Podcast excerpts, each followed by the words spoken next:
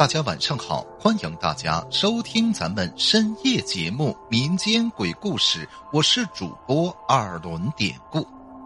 今天咱们要讲的这个故事名字就叫教训。下面我讲一讲之前我在部队经历过的事情吧。话说，由于我本人从小受过还算不错的教育。在这个影响之下，说实话，我是从不信鬼神的。以前别人跟我说鬼呀神儿啊的，我都会挺轻蔑的回一句：“切，如果世界上有鬼，那就让我见见啊，让我看看到底长得什么样要不就别跟我说了。”不仅如此，甚至后来我还跟朋友们玩过各种试胆的游戏。比如凌晨十二点左右，跑太平间里拿东西之类的，我呀是从来没见过鬼，所以渐渐的我是更不信这些，甚至呢有点嗤之以鼻。但是后来等到部队以后，经过了一些事情，那是彻底把我之前的想法改变了过来。话说那个时候。在我们部队洗澡堂子隔壁的是一个破锅炉房，据说呀，在那里边之前连着死过三个烧锅炉的，后来呢就报废不用了。而那个澡堂子还是在我们那批兵下连之后又开始启用，但是比我们早一批的都说那地方闹鬼，他们从来不去那儿洗。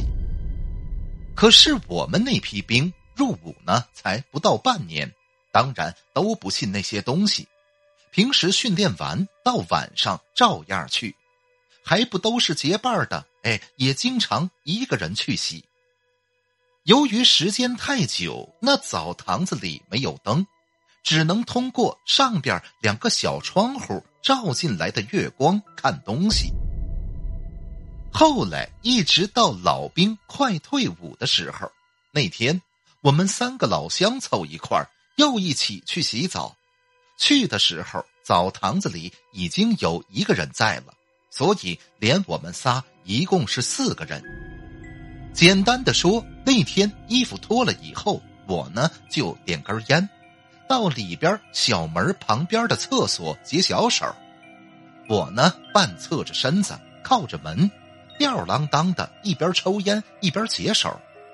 可是这会儿，突然，一个黑影子从我身后跑进了澡堂子。那东西速度很快，跑起来跟光着脚踩水一样，脚底下啪啪啪的，甚至都带起了一阵凉风。那搞得我整个后背都起了层鸡皮疙瘩。我以为说是其他哪个战友去洗澡，因为说大伙都熟，我呢随口就骂了句：“靠，谁呀？洗个澡搞得跟投胎一样。”骂完呢，我就走进去要看看是谁，可结果我一看，里边除了我，还是只有之前他们那三个人。见状呢，我就问：“刚才谁进来的？”什么？谁进来？哪有人呢？不就你进来了吗？听他们的话，我愣在那儿了。不过这时候我才想起来，由于我们部队有人住在澡堂子对面的招待所里，所以刚才我们进来的时候，我在最后顺手就把澡堂的大门锁死了，而且那大门呢是木头的，由于说时间久远。关着都费劲，都是紧贴着地面。要是动那个门，想不发出声音，根本就不可能。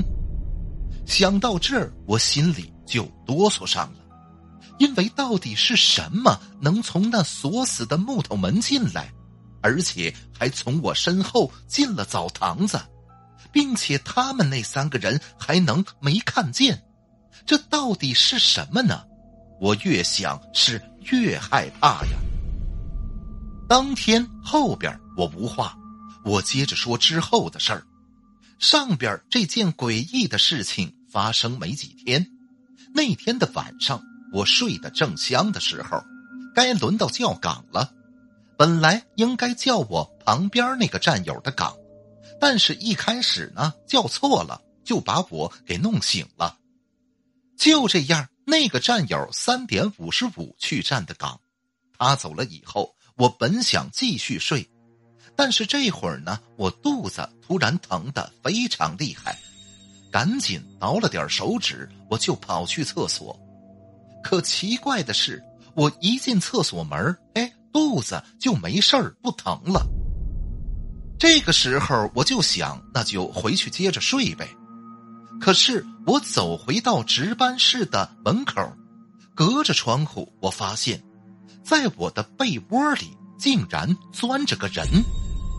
我贴近了看，那个人把自己呀拿我被子蒙得严严实实的，同时呢，在被窝外边还把一条胳膊伸起来，就这么待着。我们屋子住两个人，两张床并排挨着，我的呢是靠左边的那张，当时正好月光照在那儿，所以我看得特别清楚。那个时候我特别烦别人躺我的床，所以当时我就有点生气。我呢一开始没进去，就一直盯着那人伸出来的那只手。后边慢慢的，我推开门，悄悄走到我床头，然后站在那儿想怎么收拾一下这个躺我床的家伙。如此，我在那儿站了有两分钟左右。而后呢，就想先抓住他再说。我呢，悄悄的把脚抬起来，想上前一步。可也就在我的脚要放下的那一刻，突然的，那个人伸出来的那只手，嗖的一下缩进了被子里。我一看，就跟着一大步上去，一把就把被子掀开。但被子被掀开的一刻。我彻底傻眼了，因为被子里什么都没有。我又以为，难道说是躺我旁边的那个战友把胳膊伸进我被子里的？随手我又把他的被子也掀开，结果依旧是什么都没有啊！这时候我才想起来，对呀，刚才他已经被叫去站岗了，他不在屋子里呀。而且我又想起来，刚才我看见的那个胳膊非常瘦，还是黑色的。剩下的我就不用说了，大伙儿应该也明白吧。在这之后，我最铁的那个战友知道那段时间我总遇见那些脏东西。等他退伍之后呢，又给我送了串开过光的珠子，让我呢辟邪用。到现在，每次遇到那些东西，我都会一直把那串珠子拿在手上。好了，今天的小故事咱们就讲到这儿了。还是希望大家能通过订阅、点赞、转发、评论本专辑来支持一下咱们节目。最后，典故再次感谢您收听咱们民间鬼故事那朋友们，咱们就下集再见。